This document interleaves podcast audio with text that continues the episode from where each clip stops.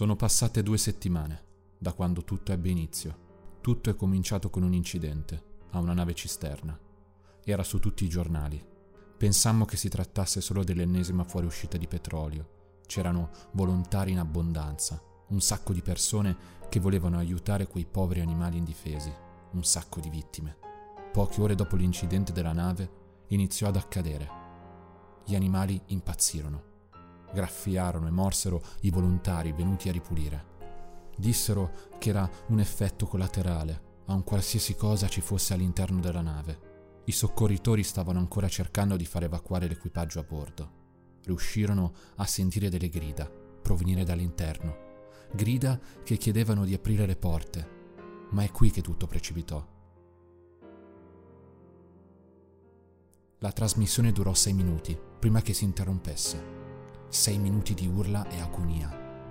L'equipaggio della nave attaccò i soccorritori, rompendo le ossa e strappando la carne. Alle persone sulla spiaggia non andò meglio. Quelli che furono attaccati dagli animali attaccarono a loro volta tutti gli altri. Fu peggiore di qualsiasi servizio da una zona di guerra. Era pura brutalità. Ma la trasmissione continuò ancora per sei minuti sei minuti e poi dei volti inespressivi. Nessuno riuscì a spiegare cosa stesse accadendo. Cercarono di continuare con la normale programmazione, l'economia, il meteo, ma non potevano farci dimenticare quello che avevamo visto.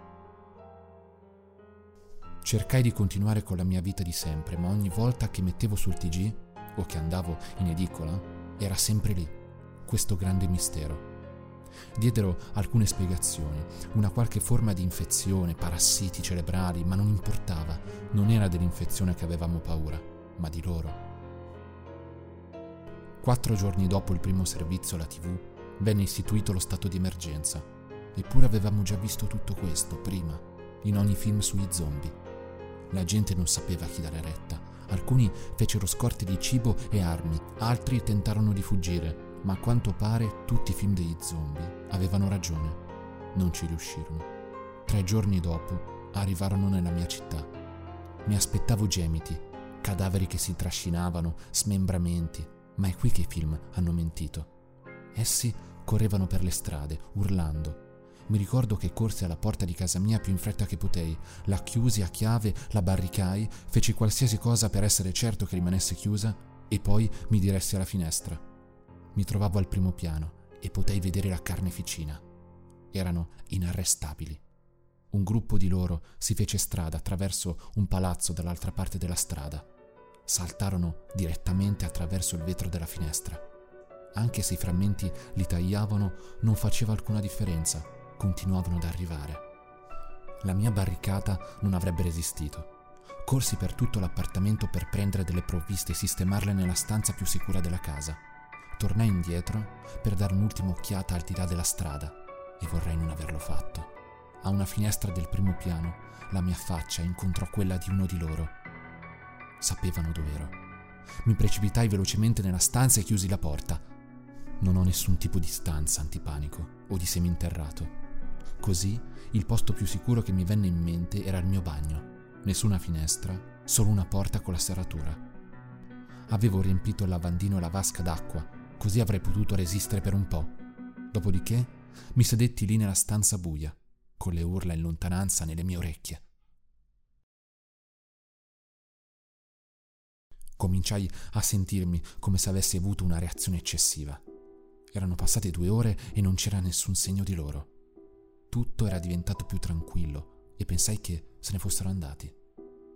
Forse avrei potuto lasciare la stanza, andare in cucina prendere altro cibo per poter aspettare con calma.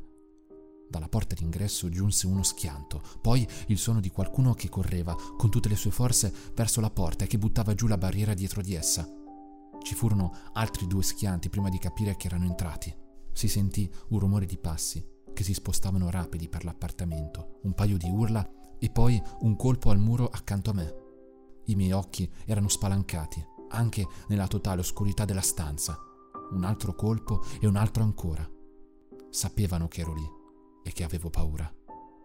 Questo era l'incubo zombie che mi aspettavo fin dall'inizio. Non potevo fuggire da nessuna parte, non mi rimaneva che aspettare finché non sarebbero riusciti a penetrare all'interno.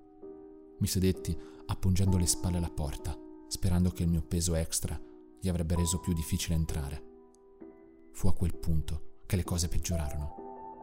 Perché non apri la porta?